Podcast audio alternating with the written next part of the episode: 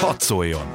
Más hangok, más megoldások, más nézőpontok, más ízek. Itt a Klubrádióban a 92.9-en. Ami a torkunkon kifér. Hadd szóljon! Hadd szóljon! Y. Galavics Patrik generációs műsora. Állandóan azt a rohadt telefont nyomkodják. Köszöntöm a hallgatókat, Galavics Patrik vagyok, ez az Y. Ma egy olyan témával fogunk foglalkozni az adásban, ami nagyon sokak mindennapjait érinti, és gyakran minden bizonyal nagyobb problémát, több bosszúságot és kellemetlenséget okoz, mint amennyi indokolt lenne. Nem másról lesz most szó, mint a generációk közti kommunikációról, hogy hogyan érthetjük meg egymást, fiatalok és idősebbek, miként adhatunk át úgy információkat, hogy az a lehető legkevesebb surlódáshoz és a legeredményesebb kommunikációhoz vezessen a különböző korosztályok között. És egy kicsit mélyebbre is megyünk, megnézzük, hogy milyen hatások alakítják a kommunikációnkat. Erről fogunk ma beszélgetni vendégemmel, Tóth Rebekával, pszichológiai szakúságíróval, viselkedés elemzővel, akit üdvözlök is itt a stúdióban. Szia! Üdvözlöm a hallgatókat, szia Patrik! Hát nekem van egy olyan nagyon alapvető élményem a generációk közti kommunikációval kapcsolatban, hogy hát nagyon sokat szoktam otthon beszélgetni a nagymamámmal. És számtalanszor elmondta, nem csak nekem, hanem minden mind a, mind a három másik unokájának is, hogy bezzeg az én időmben, meg bezzeg, amikor én ennyi idős voltam, mint ti, ez ezt akkor mondtam, amikor milyen 10-14 évesek voltunk, akkor már e, mi markot szedtünk a mezőn, így két zével a mezőt. Na most ugye itt kapásból jön két probléma. A mai fiatal az általában nem tudja mi az, hogy markot szedni. A másik probléma pedig az, hogy megpróbálják az idősebbek összehasonlítani azt, hogy hogy éltek ők, meg ők miket csináltak, ami ma már teljesen nem életszerű. És valahogy azt érzem, hogy a, hogy a kommunikációs problémák ebből a két dologból fakadnak, tehát hogy adott esetben nem értjük meg effektíve azt, hogy mit mond a másik, a másik pedig az, hogy, hogy nem is érezzük át, erre van egy németben egy nagyon szép szó, a Nachfolcien, ami külön, különbséget tesz az értelem meg a, meg, a, meg a megérzés között, de körülbelül akkor erről lenne szó. Az én meglátásom szerint legalábbis. Uh-huh. Ö, igen, abszolút egyet értek így azzal, amit mondtál, hiszen hát a kommunikációnak az lenne a célja, hogy egy egy közös jelentésképzésen alakul, vagy végül is fontos hozzá a közös előismeret, az, hogy, hogy értsük mind a szavaknak a, a szó szerinti jelentését, mind a, hát hogy amit a másik ezzel ki akar fejezni. Szóval mindig a szociális tartalmat a szavak mögött, mint pedig a, a szó szerinti, hogy is mondjam, ismeretbeli tartalmat, amit te is mondtál, hogy például nem tudják, hogy milyen az a, nem is tudom mi, marok szedés. Marokszedés, marokszedés. Az idősebb hallgatók lehet, hogy most már fölkapták a fejüket, hogy most erről beszélgetünk, de, de igen, igen, igen. Igen, szóval ezzel abszolút egyetértek, és azt hiszem, hogy egyébként ez is uh, probléma például a, a slang kifejezések használatával, hiszen hát az idősebb generáció meg a slanget nem érti legalábbis azt a, az online slanget, amit mondjuk mi így nap mint nap használunk, az lehet, hogy így problémás lehet számukra.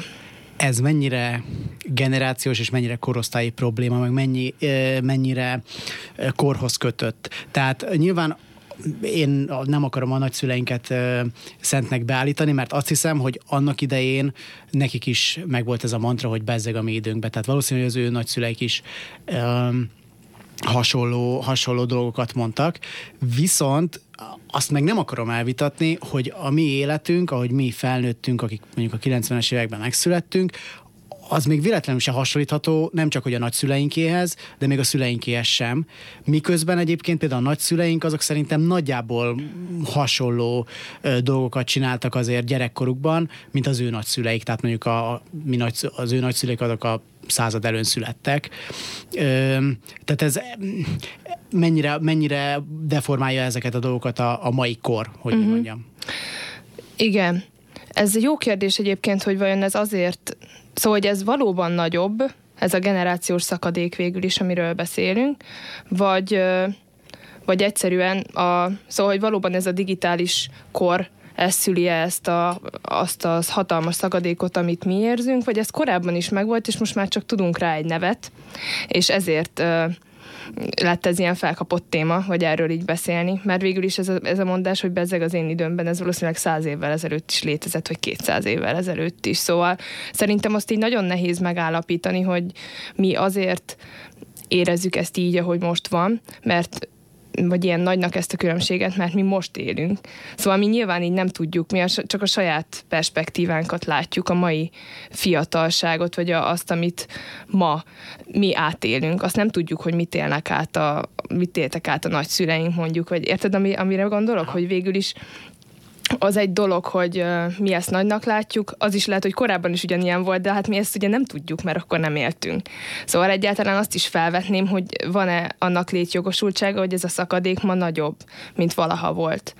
Mert hogy most is van, akkor is volt, csak most már tudunk rá egy nevet, és ez kicsit olyan, mint azt hiszem így a, a diagnózissal, vagy sok pszichológiai zavarnak, ugye most, most már azért, vagy így egy sokan megkérdőjelezik, hogy lehet, hogy azért van, van több mondjuk ADHD-s gyerek, figyelemzavaros gyerek, mert most már tudjuk, hogy ez mi, hogy, hogy ez egy zavar hogy ez valami, és ezzel, nem hogy nevet adtunk neki. alapvetően, hogy 15 felé figyelnek a gyerekek eleve, hogy vala, zenét hallgatnak, közben telefonoznak, közben még nem tudom, az interneten lapozgatnak valamit, hanem egyáltalán csak azért, mert, mert ez eddig is így volt.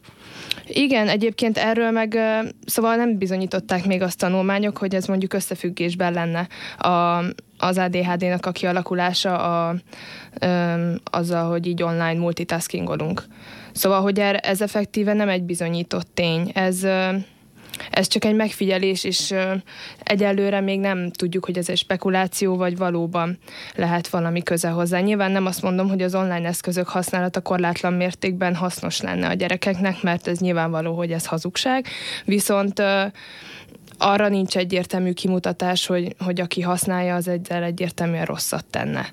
Na de használjuk, és uh, szerintem azért, hogyha van szakadék, vagy most azon el lehet vitatkozgatni, hogy uh, mennyire mély ez a szakadék, vagy uh-huh. mennyire nem mély ez a szakadék, azért uh, a különbségek talán ott mutatkoznak a legjobban az online térben, mert hogyha még az idősek még használják is az online teret, meg, a, meg mondjuk a közösségi médiát, akkor is általában nagyon-nagyon másképp teszik ezt, és hát sokan vannak, akik meg bele akarnak fogni. Igen. És, és hát valahogy azért mégiscsak, ahogy mondtad is, hogy az online slanget például nem használják hogyan lehet áthidalni ezeket a különbségeket? Tehát azért azt nyilván nehéz elmondani a 80, 80 éves nagyszüleinknek, hogy akkor most innentől te is kommunikáljál lolba, meg, meg, meg nem tudom, így nézegesd ugyanazokat a mémeket, mint mi, mert az így vicces, de lehet, hogy nek se érti úgy a poént. Hogy lehet ezeket a különbségeket így áthidalni, vagy megértetni így a generációk között azt, hogy egyébként nem csak, nem csak a mi részünkről, hanem az ő részükről is, hogy hogy mi az, amit szeretünk, mit akarunk hallani a másiktól, meg hogyan akarjuk hallani inkább. Uh-huh. Érdekes egyébként, mert amikor erről olvasgattam, hogy hogyan lehet ezt áthidalni, ezt a szakadékot, akkor olyan ö, alapvető dolgok voltak ezekben a cikkekben leírva, amik igazából az összes tartós emberi kapcsolatra ö, igazak. Szóval például ilyesmik, hogy, hogy azzal tudjuk áthidalni, hogyha kölcsönös tiszteletet ö, gyakorlunk egymás irányába, vagy ö, empatizálunk a másikkal, vagy ö, odafigyelünk arra, amit mond, ö, felelősséget érzünk azért, hogy ö, hogy tanítsuk fiatalabb létünkre, hogy tanítsuk, illetve felnőtt létünkre, vagy idősebb létünkre abban, hogy nyitottak legyünk. Szóval, hogy ilyen, ilyen dolgok voltak benne leírva, amik szerintem végül is két ember alapvető kommunikációjának is feltételei. De hogyha ezt le kell írni, akkor az azt jelenti, hogy ez most már kiveszik alapvetően a mi kommunikációnkból? Öm, azt hiszem, hogy talán azért is kerül így előtérbe ezekben, mert hogy nem, nem csak nem az, hogy kiveszik, csak hogy ö, talán hajlamosak vagyunk ö, a saját, azt hinni, hogy vagy így leszűkíteni a saját perspektívánkra a dolgokat. Szóval csak gyakrabban állunk mondjuk olyan emberekkel szóba, akik a, a mi generációnknak a képviselői, vagy például, hogyha így fiatalok kifejezetten hajlamosak szerintem erre, hogy, hogy ö, egyszerűen a az idősebb generációkat így el legyítenek rájuk egyet, hogy jaj, hát őreg, hagyjad de hogy pont arról szólna a dolog, hogy, hogy velük is ugyanúgy, őket is ugyanúgy kell tisztelni, ugyanúgy kell kapcsolatot velük kialakítani, mintha velünk egyidősek lennének. Nyilván az úgy nem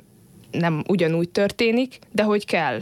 Szóval, hogy azt az attitűdöt, ami egy normális, vagy most, most már lehet, hogy olyan szempontból hogy a fiatalok körében amúgy lehet, hogy elveszik, hogy ez, ez az igazság abban, amit mondtál, hogy azért amikor veled egykorúakkal beszélsz, akkor sokkal inkább megvan ez a haveri attitűd, vagy ez a közelebb érzed magad. És az időseknek azért, idősebbeknek fontosabb így a formalitás, azt hiszem, hogy meglegyenek a határok. A köszönésben szerintem például nagyon látszik ez, hogy a fiatalabbak simán leszijáznak valakit, és ez így nem bántó, vagy mi nem bántódunk meg azon, hogyha leszijáznak, vagy én nem bántódok meg, hogyha azt mondják, hogy kezit csókolom. Kicsit fura, de hát így oké, okay. de hogy a, én, én amíg még mai napig nem szoktam meg, amíg valaki, valaki jó napot kívánokat köszön nekem, akkor se, hogyha idős. Engem szerintem egyébként ez sok fiatal így van, hogy be vagyunk oltva a, a, a magázódás meg a formalitás ellen. Nekem kifejezetten nehezemre esik például magázódni. Igen, és mert ráadásul ez a multis kultúra is, amiben ugye most, ami egyre inkább így bejön, ez is ugye a, a You-nak a magyar megfelelője az csak a te, már csak úgy fordítjuk le, mert hogy nem tudunk különbséget tenni. Szóval emiatt egy ilyen egyszerűsítésre hajlunk, de nem tudom, például édesapámnak a háta borsódzik, amikor egy 20 éves eladó lány le sziázza a boltba, mert hogy ez így annyira nem. Jó, hát majd amikor elkezdek őszülni, lehet, hogy én is át fogom ezek, ezeket a dolgokat gondolni, de, de nem, nem gondolom ezt. Én szerintem azt úgy fogok gondolkozni, hogy ez, ez inkább így fiatalon tart meg úgy, én legalábbis azt gondolnám, hogy 50 évesen is ezt Igen, és azt hiszem, hogy, hogy az idősektől pedig egy pont idősebbektől egy ilyen attitűdöt követel meg ez a... Szóval, hogy, vagy hogy az, ami közelítheti egymáshoz a két generációt, ez a nyitottság, hogy jó, akkor azt tudom mondani, hogy nem baj, túllépek ezen, vagy jó leszjázott, ő így gondolta. De uh, ehhez pedig az is kell a, a fiatalabbak részéről, hogyha pedig valaki azt mondja, hogy hát ne haragudjon, de nem szeretném, hogy letegezzen, akkor meg ő mondja, hogy jaj, elnézést, és akkor elkezd magázódni. Szóval, hogy legyen benne egy ilyen normális dinamika, vagy hogy is mondjam. Maradjunk még egy kicsit az internetnél, meg a, meg a mémeknél meg úgy általában az egész életünk, ahogy, ahogy az internethez kötődik, és hogy nagyon sok dolgot az interneten intézünk el, azt szokjuk meg, hogy, és ezt már ez nem most fog itt elhangzani először, de hogy mm, mindent azonnal kapunk meg, uh-huh. mindent instant kapunk meg, mindent úgy kapunk meg, ahogy mi akarjuk, tehát már egy filmet sem úgy nézünk, mint régebben, akár 15 évvel ezelőtt, hogy a tévébe megy, és akkor tudjuk, hogy nem tudom, fél óránként lesz reklám, hanem úgy nézzük, hogy benyomjuk valamelyik streaming szolgáltatónál, és hogyha éppen nekem ki kell menni valamiért, mert kávét főzök, vagy, vagy valami, akkor, akkor leállítom, és akkor majd visszaülök, és akkor majd folytatom. Tehát ez az egész ö, nem szül egy ilyen ö, türelmetlenséget, meg egy ilyen ö, nem tudom milyen attitűdöt, akár hisztis attitűdöt ide a fiatalok között, a kommunikációban is akár, hogy egyből meg akarjuk kapni, és egyből választ akarunk, és ne, ne írják nekünk így körül, meg, meg pont ez, hogy ne legyenek ilyen túl formalitás, ne legyenek formalitások, hanem egy az egybe kapja meg most. Egyébként pont ez emiatt hozzá összefüggésbe a figyelemhiányos hiperaktivitást a, azzal, hogy, hogy most gyakrabban használunk ilyen online eszközöket, mert hogy a késleltetés az ezeknél ugye eltűnik, mert azonnal van visszacsatolás. Hogy írok valakinek, és jön a válasz látja, értesítő, mit tudom én, és akkor egyből válaszol. Szóval ez egy ilyen késleltetésbeli defektet ö, eredményezne. Ugye emiatt kapcsolják össze ezt a két dolgot, mert hogy ebben is az egyik tünete ennek a zavarnak ez, hogy a késleltetés az nehezen működik a gyerekeknél.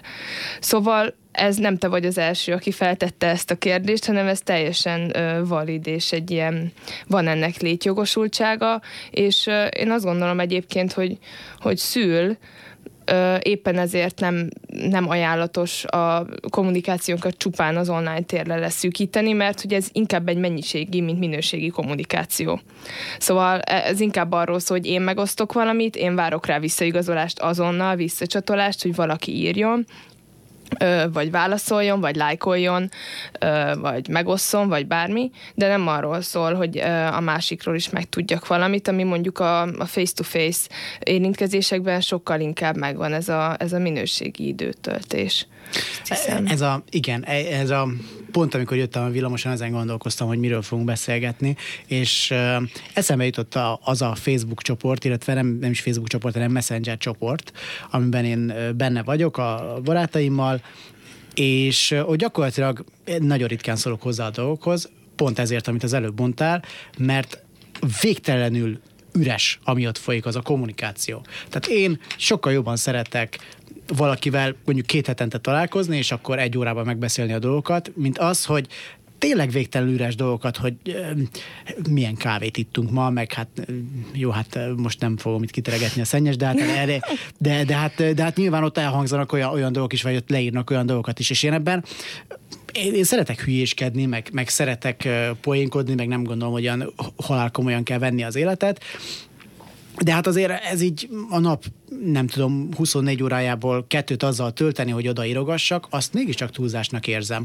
Ö, Ilyen szempontból egyébként az idősebbeknek, hogy nem voltak meg ezek a, a tényleg nagyon instant dolgaik, ők ö, szükségszerűen hát most nem akarok feltétlenül nagy szót használni, de szükségszerűen ö, mélyebben is kommunikálnak egymással adott esetben? Hát azt szokták mondani, hogy az idősebbek ezt így nehéz elmondani, hogy melyik eredményezi melyiket, hogy inkább voltak, inkább ezekhez a jellegű face-to-face kapcsolatokhoz szoktak, és emiatt kommuni- szeretnek inkább mondjuk telefonon, vagy e-mailben, vagy így személyesen kontaktálni másokkal. Hogy ez egy következmény, vagy ez egy ok, azt így nehéz, hogy érted, hogy az, hogy most vagy inkább így kommunikálnak, és ebből adódnak ezek a mélyebb kapcsolataik, ezt így nehéz megmondani, de minden esetre az biztos, hogy inkább ehhez vannak hozzászokva, illetve hát ezt részesítik előnyben. Szóval én egyébként megkísérelnék egy ilyen mondatot, hogy, hogy le, lehet, hogy nekik kevesebb milyen mély fenntartott kapcsolata van, vagy mély, mély kevesebb kapcsolata van, de az mélyebb, míg azért a, a fiatalok inkább ahhoz szoktak, hogy effektíve a világon bárkit elérhetnek. Ö, mert hogyha nem tudom, külföldi barátjuk van, annak is azonnal írhatnak, de ezek mind egy kicsit felszínesebb jellegű kapcsolatok. Szóval abban, abban a pillanatban, ugye ez mindig arra vonatkozik, vagy ahogy ez így ö, folyik. De a fiatalok pedig sokkal inkább használják ezt mégis közösségi térként, míg az idősek inkább úgy tűnik, hogy szórakozásra használják például a közösségi médiát. Szóval nehéz, azt hiszem meg, ez, az a baj ezekkel a kifejezésekkel, hogy, hogy azt mondod mély, felszínes, ezek mind pozitív és negatív tartalmakat Holott hordoznak. pedig lehet, hogy nem is lehet ezt pozitív és negatív igen, besorolni, igen. hanem egyszerűen ez így van, ezt igen. így kell elfogadni, és ezzel nem is tudunk változtatni igen. És talán inkább az, az a jó megfogalmazás, hogy, hogy mind a kettő más célra van. És hogyha ezt így elfogadjuk, akkor lehet úgy használni, hogy, hogy ne legyenek túl felszínesek a kapcsolataink például, de ugyanúgy mekkora lehetőség az, hogy mondjuk te a, a nagymamáddal tudsz skype vagy bármi. Szóval, hogy, hogy ez inkább egy Szóval az, az sem, hogy idősebb valaki, az sem jelenti azt, hogy feltétlenül csak mély dolgokra lehet használni, de az, hogy fiatalabb, az sem, hogy csak felszínesen használja ezeket. Csak inkább az a fontos szerintem, hogy, hogy vegyíteni lehet, és hogy különböző célokra lehet használni ezeket. A, elhangzott már itt, hogy a, a nyitottság az, az mennyire fontos, és hogy fontos lenne az, hogy a, az idősebbek nyitottságot mutassanak a fiatalok felé. Na de hát azért az is fontos lenne, gondolom, hogy a, a fiatalok mutassák ugyanezt a fajta nyitottságot az idősek felé. Hogyan, hogyan lehet befogadni ö, olyan dolgokat, amiket ö, amiket mondjuk elmondanak az idősebbek, és egyszerűen például, mint a nagymamám, aki amiatt panaszkodik, hogy mi már nem szedünk markot a mezőn, hogyan, hogyan lehet ezeket a dolgokat így kicsit elsimítani, azt mondani, hogy na de mama már ez nem így van. Tehát nyilván a nagymamám nem azt akarná elérni, hogy én markot szedjek a mezőn, ő valami mást akarna velem megértetni, de hogyan lehetne őt terelgetni arra, hogy máshogy értsen meg. Hát és megpróbáltam már tőle megkérdezni, hogy mégis mit akar veled megértetni? Azt hiszem azt, hogy, hogy tehát nagyon összetett dolgot szeretne velem megértetni. Egyszerűen ő panaszkodik szerintem a múlt miatt, kicsit ilyen, ilyen múltba révedő, hogy, hogy hát neki más gyerekkora volt, és talán szerintem ő, ő azt akarja megértetni, hogy, hogy az szerinte jobb volt, mint a miénk. És hogy az azt, jobb volt, emberibb volt talán. Uh-huh. Azt hisz, én azt, azt gondolom, hogy ezt próbálnám megértetni, de ez, ez egy jó kérdés volt a részedről, most bekérdezted a műsorvezetőt, nem tudom, hogy akar vele megértetni. Mert azt hiszem, hogy lehet, hogy ez lenne így az első lépés ahhoz, hogy hogy, hogy erre így rákérdezzünk, mert hogy ugye a kommunikációnak végül is az lenne a lényege, hogy, hogy a, a fogalmaknak a megértésén alapuljon, illetve hát amit, amit használunk, hogy értsük egymást. Szóval, hogyha nem értjük, hogy a másik mit akar kifejezni valamivel, amit mond, akkor kicsit az úgy megnehezíti a helyzetet, és illetve hát így nem felel meg a kommunikáció céljának. Tehát magyarán kérdezzünk vissza, ne féljünk visszakérdezni, én, én még igen, akkor is, hogyha, hogyha nem látjuk az értelmét. Igen. Mert alapvetően én például ennek nem szoktam látni az értelmét. Igen, én mondjuk lehet, hogy megkérdezném, hogy mama, te miért, miért, miért kérdezed ezt? Vagy neked ez miért fontos? Vagy te akkor, nem tudom, miben látod a különbséget? Vagy miben gondolod, hogy jobb volt a te gyerekkorod, mint az enyém? Hiszen ő akkor volt gyerek, mi meg most voltunk gyerekek, és ez egy nagyon nagy Szóval egyéni élményeket összehasonlítani ilyen szinten nem, nem tudunk egyszerre két világban élni, úgyhogy én úgy gondolom, hogy inkább az a fontos, hogy megértsük a másiknak a valóságát, és a, azt, ami emögött, a kérdés mögött van. Jó, mondjuk hozzáteszem, azért roppant cinikusan megszoktam neki jegyezni, hogy most mit akarsz, én is menjek kikapálni, vagy most mi legyen, de, de, de valószínű, hogy nem erre gondoltál, mert nem ezzel lehet célt De amúgy, hogyha szerintem az teljesen rendben van, hogy akkor, akkor mit gondolsz mama, hogy lenne ez helyes? Vagy akkor nekem mit kellene csinálnom? Hogy te ne lásd az én életem haszontalannak, hogy nem tudom, mert ugye ebben van egy ilyen attitűd is egy kicsit, hogy, hogy bezeg, én még csináltam valami értelmeset, de te már uh, nem tudom, hogy így, nem az, hogy nem vagy jó semmire, nyilván ilyeneket nem mondok, de hogy, hogy, uh, hogy nem olyan a világ most, mint akkor volt. Érdekes dolgokat mondtál, meg volt egy, volt egy megjegyzésed itt, hogy te már nem vagy jó semmire. Ezt most nem veszem magamra, de, de ez eszembe jutatott valamit, amit majd a hírek után megbeszélünk. Y. Galavics Patrik generációs műsora.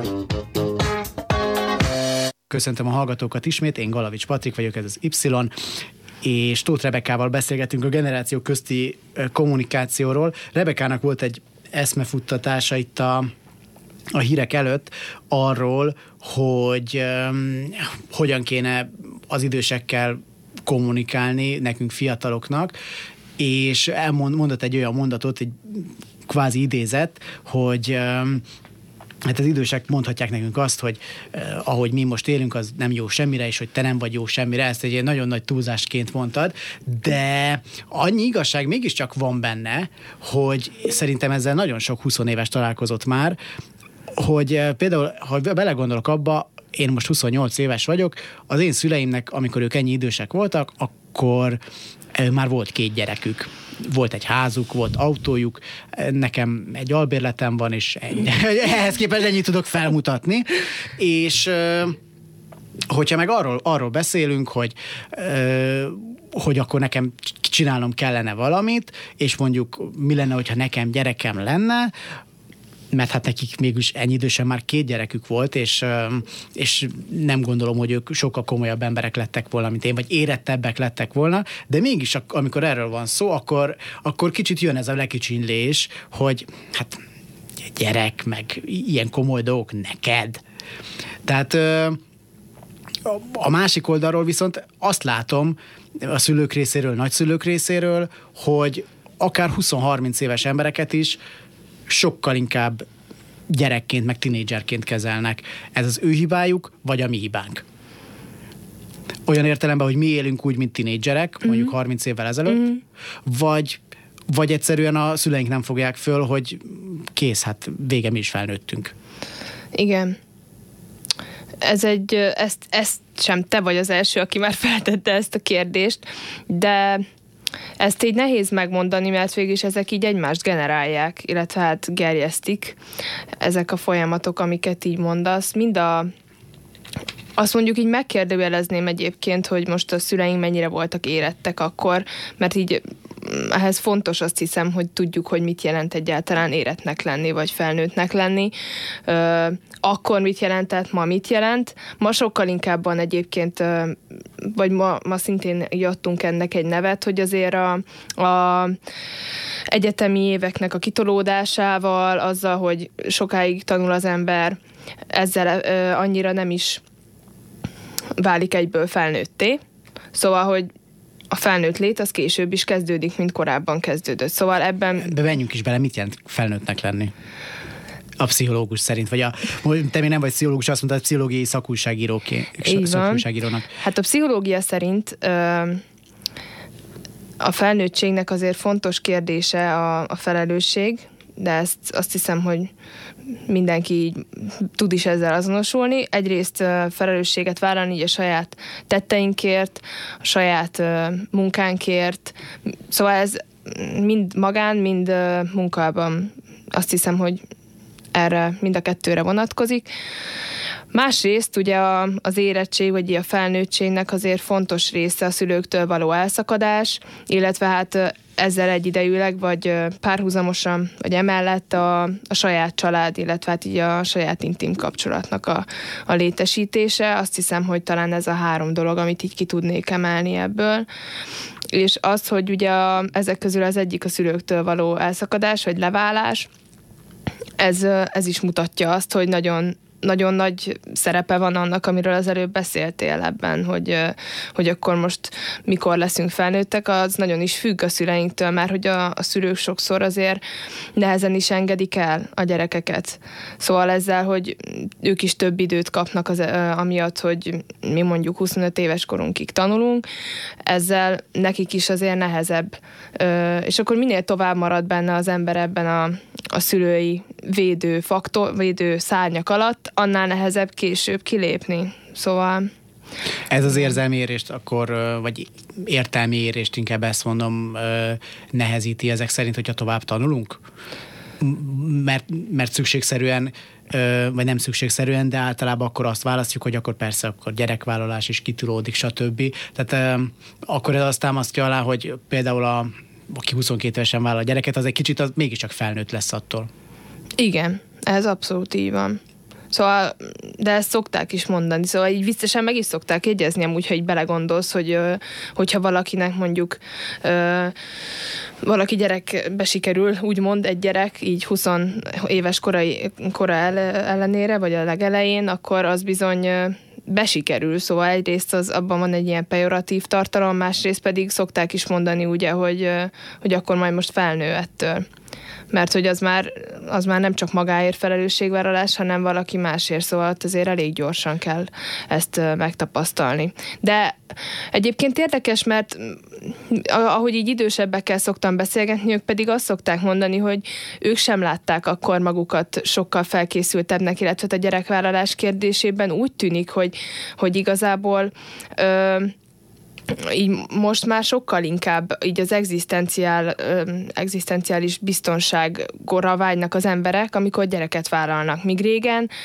annyira nem volt ebben ilyen nagyon tudatosság.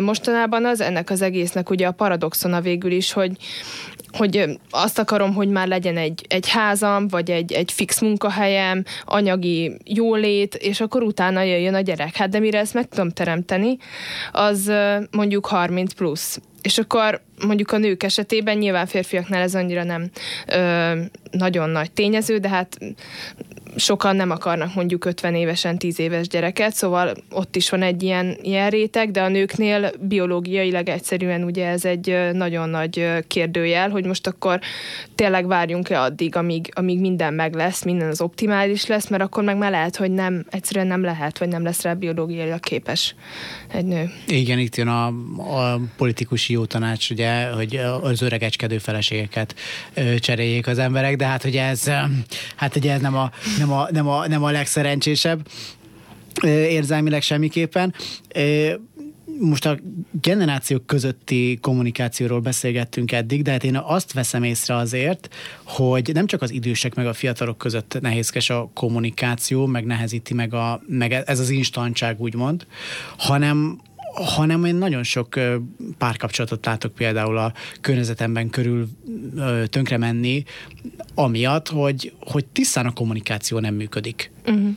Hogy, hogy azt látom, hogy nem sikerül az embereknek megbeszélni egymás között a dolgokat, és hát úgy szoktak, van ez a kifejezés, hogy job hopper, aki ilyen fél évente, meg évente váltogat munkahelyet, és csomó olyan embert látok, aki gyakorlatilag ilyen partner hopper, hogy, hogy fél évente, évente váltogat partnert, de úgy, hogy, hogy az tényleg komoly kapcsolat lesz kvázi, hogy akkor az tényleg komolyan gondolja akár fiú, akár lány, hogy, hogy ő most megtalálta élete szerelmét, de hát aztán fél év alatt ez tönkre megy, vagy még, még, még hamarabb, és egyből gyakorlatilag két-három héten belül újra egy kapcsolat, úgyhogy adott esetben az illető az még kébe se volt, mert az egy másik történet. Tehát ez mennyire a kommunikáció hibája, és mennyire úgymond a, hát a bőség zavara, mert hogy az interneten uh-huh. azért könnyebb uh-huh. találni ma már ö, partnert, meg hát meg talán több emberrel is találkozunk, mint annak idején a, a szüleink, akik, a,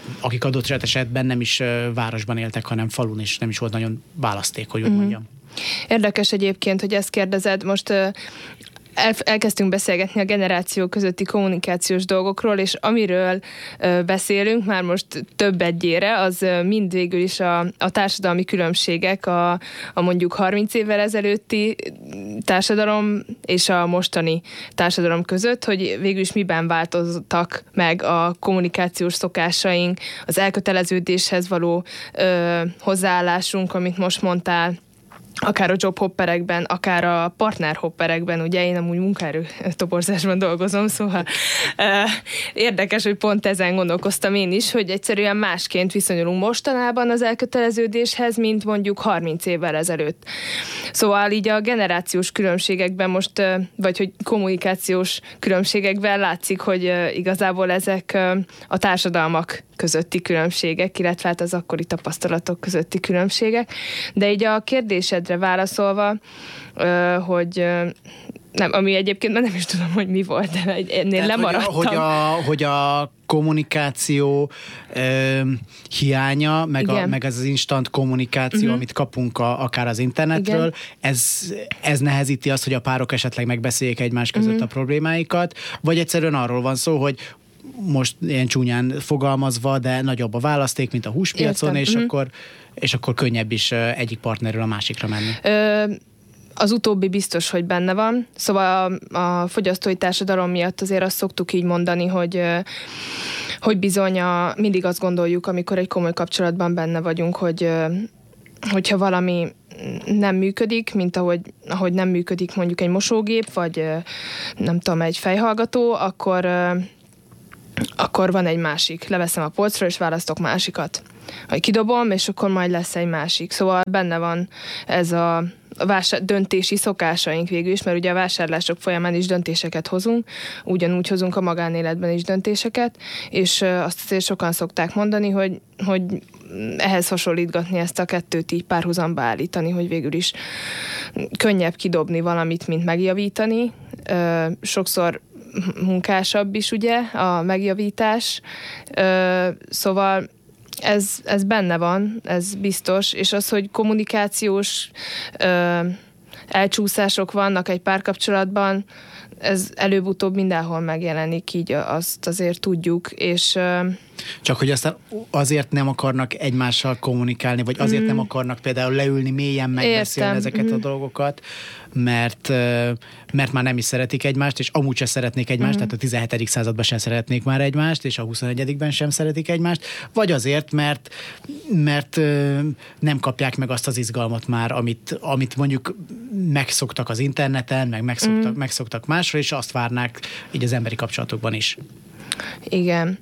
Hát ez nehéz, nehéz dolog, meg nem is tudom, hogy lehet-e így általánosítani egyébként mindegyik kapcsolatra, mert azt hiszem, hogy így személyiségfüggő is, vagy nagyon emberfüggő az, hogy valaki hogy viszonyul így a kapcsolataihoz, vagy, vagy mennyire gondolja mondjuk úgy, hogy egyáltalán kommunikációval ö, működhet valami.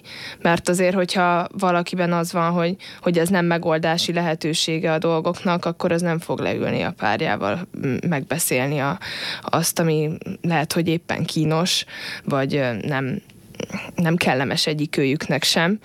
Szóval ebben nagyon nagy az ilyen hiedelmek, meg az ilyen hátsó tapasztalatok, amik belejátszanak még ezekbe a dolgokba, hogy egyáltalán érted, mennyire gondolod azt, hogy, hogy ez egy valid, meg jó megoldási módja a dolgoknak, hiszen ha nem hiszel benne, akkor, akkor nyilván nem fogsz így cselekedni. Én egyébként úgy látom, hogy azért van ennek egy kultúrája, vagy hogy úgy inkább azért kezd a, a párterápiát kis bejönni azért a, divatba, hogy úgy mondjam, meg hogy, hogy azért beszéljünk a problémákról. Én úgy látom, hogy erre van egy, egy kereslet, de az, hogy, hogy fiatalként meg úgy gondoljuk, hogy nem biztos, hogy, hogy beleölünk energiát, vagy ilyen, ilyen szintű energiát ezekbe a dolgokba, annak, annak lehet, hogy egyszerűen csak az a, ez a, az, az, hogy nem akarunk elköteleződni ennek a megnyilvánulása és egy ilyen tünet végül is.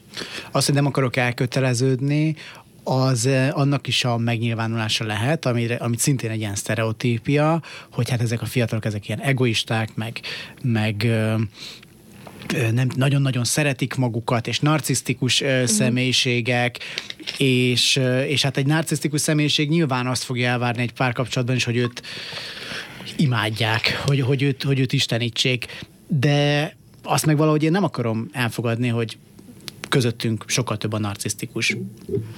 Több köztünk?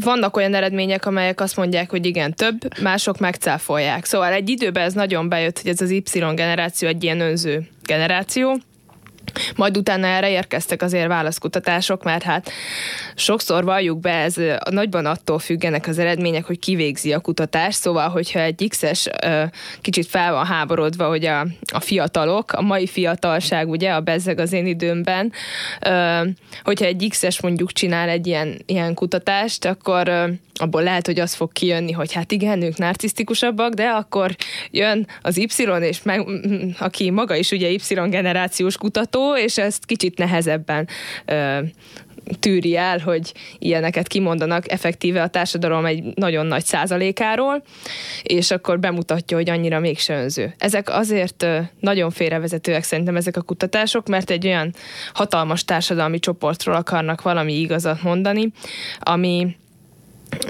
Szóval ez, ez maga, ez a tény, hogy ennyi emberről állítsunk valamit, ez így nagyon nehéz. Szóval ez így, azt nem gondolom, hogy mondjuk, illetve hát azokon alapulnak ugye, hogy most kitöltetnek mondjuk egy ilyen erre vonatkozó kérdőívet X ö, szóval valamennyi X generációssal, valamennyi Y generációssal, és akkor összehasonlítják, hogy az átlag pont számokban van-e szignifikáns különbség a két csoport között. Ö, és akkor, hogyha mondjuk kijön az, hogy a, az X-esnek 5,6, Y-osnak átlagban 6,7, akkor és akkor megnézik, hogy mondjuk ez kellő mintanagysággal, ö, ez szignifikáns ez az eredmény, az eltérés a két csoport között, akkor kimondhatjuk, hogy akkor ők narcisztikusabbak. Na most ez azt jelenti, ugye az átlag fogalmát mindannyian ismerjük, hogy vannak nagyon magas, és vannak nagyon alacsony értékűek. Szóval egyéni differencia ugyanúgy, mint amik mondjuk, szóval hogy mindig, mindig lesznek nagyon narcisztikus és nagyon nem narcisztikus emberek. A kérdés az, hogy mondjuk mennyi a, a különbség a kettő között, de egyéni eltérések nagyon nagy, mind a két csoportban. De egyébként a világ, amiben élünk, vagy akár ahogy a szüleink neveltek, mert ne fogjunk mindent az internetre, az, az nagy általánosságban egyébként könnyebben okoz narcisztikus, meg ilyen önimádó személyiséget? Hát amit én látok, meg amit én így hallok más előadóktól is, az inkább az, hogy ez a, ez a hamis, hamis önkép, és a, van ebben egy nagyon nagy narcizmus is, azt hiszem, de egy roppant nagy bizonytalanság e mögött, a narcizmus mögött. Szóval ez a, ha nem kapok elég visszajelzést, akkor már nem vagyok olyan jó. Szóval folyamatosan vágyunk igazából a megerősítésre, amik a környezetünkből érkeznek, akár lájkok, akár hozzászólások, akár nem tudom, megosztások szintjén. És ha nem kapjuk meg, akkor, akkor pedig nem tudom, úristen, fél órán belül nem, nem jött tíz like, akkor leszedem a képet, mert hogy akkor ez biztos gáz. Szóval, hogyha ha nem kapjuk meg, akkor viszont így elgondolkozunk, hogy akkor velünk van a baj. Szóval egy ilyen nagyon, egy gyönyörűen felépített külső dolog mögött áll egy ilyen nagyon nagy belső bizonytalanság nagyon sok esetben, és azt hiszem, hogy ez ami igazából ennek a dolognak a veszélye, hogy, hogy ez nagyon könnyű lerombolni. Illetve hát ezek a dolgok, például, hogy folyamatosan így kapcsolódva legyünk valakihez, meg akkor vágyunk erre, hogy mindig jöjjön, meg történjen valami. Hát ezek olyan ilyen tüneteket képesek produkálni mondjuk a wifi-tlen területeken, hogy, hogy az egyik tanárom például tavaly azt mondta, hogy, hogy elmentek kirándulni és ő, őt is elvitték iskolapszichológusként, és hát két lány az konkrétan pánikrohamot kapott, amikor kiderült, hogy a szálláson nincs internet hozzáférés. Jó. És az egyikért, szóval azért igen, ez egy igazi first world problem. Volt, volt régebben egy ilyen mém, hogy utálom, hogy akkora a házam, hogy két router is kell, hogy, hogy mindenhova elérjen a wifi, de akkor, de akkor ez, de akkor ez de az vicc volt, ez meg, ez meg egy sokkal, sokkal komolyabb dolog. Tehát pánikrohamot kapni azért, mert egy osztálykiránduláson nem kapok két napon keresztül internetet, nem, nem nézhetek fel a Facebookra, ez, ez elég durva. Hát igen. Szóval nem, nem is az, hogy most, jó, nyilván ez egy nagyon szélsőséges eset volt, szóval nem, nem minden körülmények között, és nem feltétlen produkál azért ez ilyen tüneteket, meg egy, egy korlátozott használat, az teljesen mm, rendben van. Csak azt, azt akartam ezzel mondani, hogy, hogy mindenből ez a túl sok, meg ez a túl nagy vágyakozás, ez, ez ilyen elcsúszásokat eredményezhet, vagy ilyen elakadásokat. És, és talán ez nem is feltétlenül a narcizmus, ami amúgy ide kapcsolódik, de hogy valahogy sokkal inkább kiélezettek vagyunk ezekre a dolgokra kapcsolódni másokhoz, meg a, a környezetnek a visszajelzéseire. Kevés időnk maradt, és nekem még most így eszembe jutott, kicsit visszakanyarodva a legelső témához, a, a nagyon idősek és a, és a nagyon fiatalok közötti kommunikációval kapcsolatban, hogy Németországban most van egy olyan program, amiben ovisok ö, mennek idősek otthonába, és ők beszélgetnek és nem csak beszélgetnek, hanem különböző programokat szerveznek nekik az idősekkel, akár 90 év fölöttiekkel. Mit gondolsz, ez, ez a, akár a, a digitális szakadékot, akár, a, akár az egyéb kommunikáció szakadékokat, ez, ez hogyan egyenlítheti ki mondjuk egy 5-6 éves gyereknél?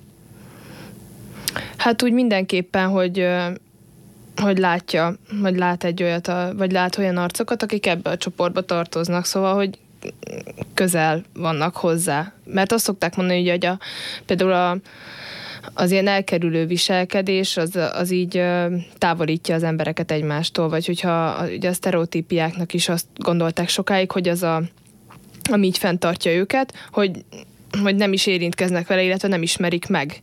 És így van egy ilyen pre- prekoncepció a fejükben, hogy akkor ők biztos ilyenek meg olyanok, és mivel nem találkoznak vele, így nem is, nem is ismerik őket. És ezt így fenntartják. A Nincs, ami megcáfolja. Bocs, egyébként a kisgyerekeknek, ennyire 5-6 éves gyereknek van már prekoncepciója például egy idős emberről? Hát biztos, hogy van. Aha. Hát valami biztos, hogy van, de nem gondolom, hogy ez feltétlenül jó vagy rossz lenne, szóval nem... Ö, de hogy azért én úgy gondolom, hogy van.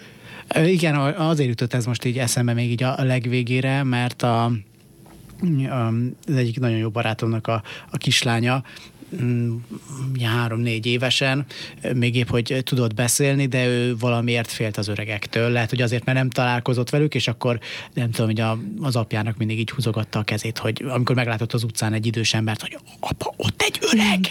és, és, és, és, hogy azért, Igen. tehát, hogy a, a sztereotípia ezek szerint akkor nem hát csak egy ilyen azt tudjuk, hogy például már azt dolog. tudjuk, hogy például már arra egy nagyon nagyon kiskorban, mondjuk nem tudom, ilyen egyéves korban már lehet észlelni a, a gyerekeknek a, a szemmozgásaiból, ott ebből próbálnak is ilyen következtetéseket levonni, hogy mit preferálnak, és például nagyon kicsi gyerekeknél már kimutatható, hogy hogy preferálják azokat az arcokat, akik hasonló ö, raszból, szóval, hogy etnikai csoportból származnak, mint ők.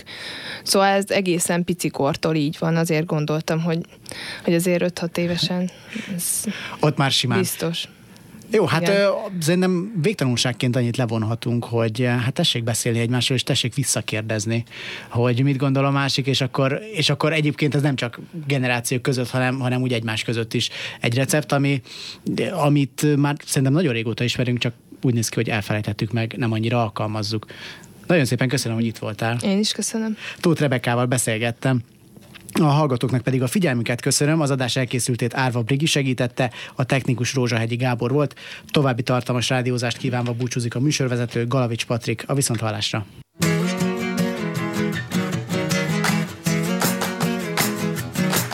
Nekem nincsen szavam a politikában, gazdaságban, a fontos döntésekben, a közdolgában. Mert a hangos már majdnem szavazat, nekem a hallgatás marad, más ezt úgy is sokkal jobban tudja nálam. Mostanában jobb, ha inkább hallgatok, Jobb, ha nem is szólok bele. Jobb, ha inkább hallgatok. Jobb, ha nem vitázom vele.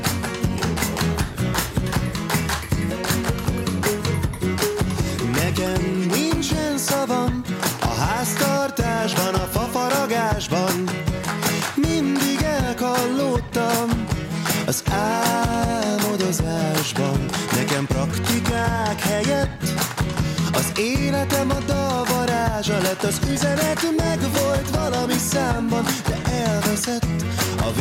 zajában.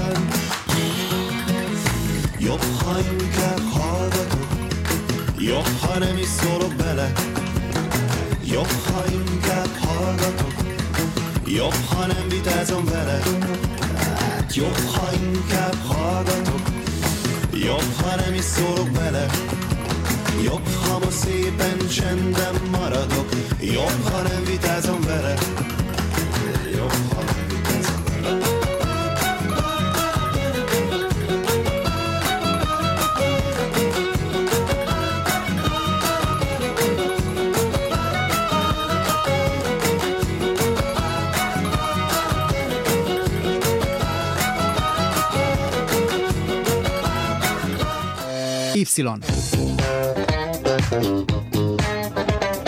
Galavics Patrik generációs műsora. Állandóan azt a rohadt telefont nyomkodják.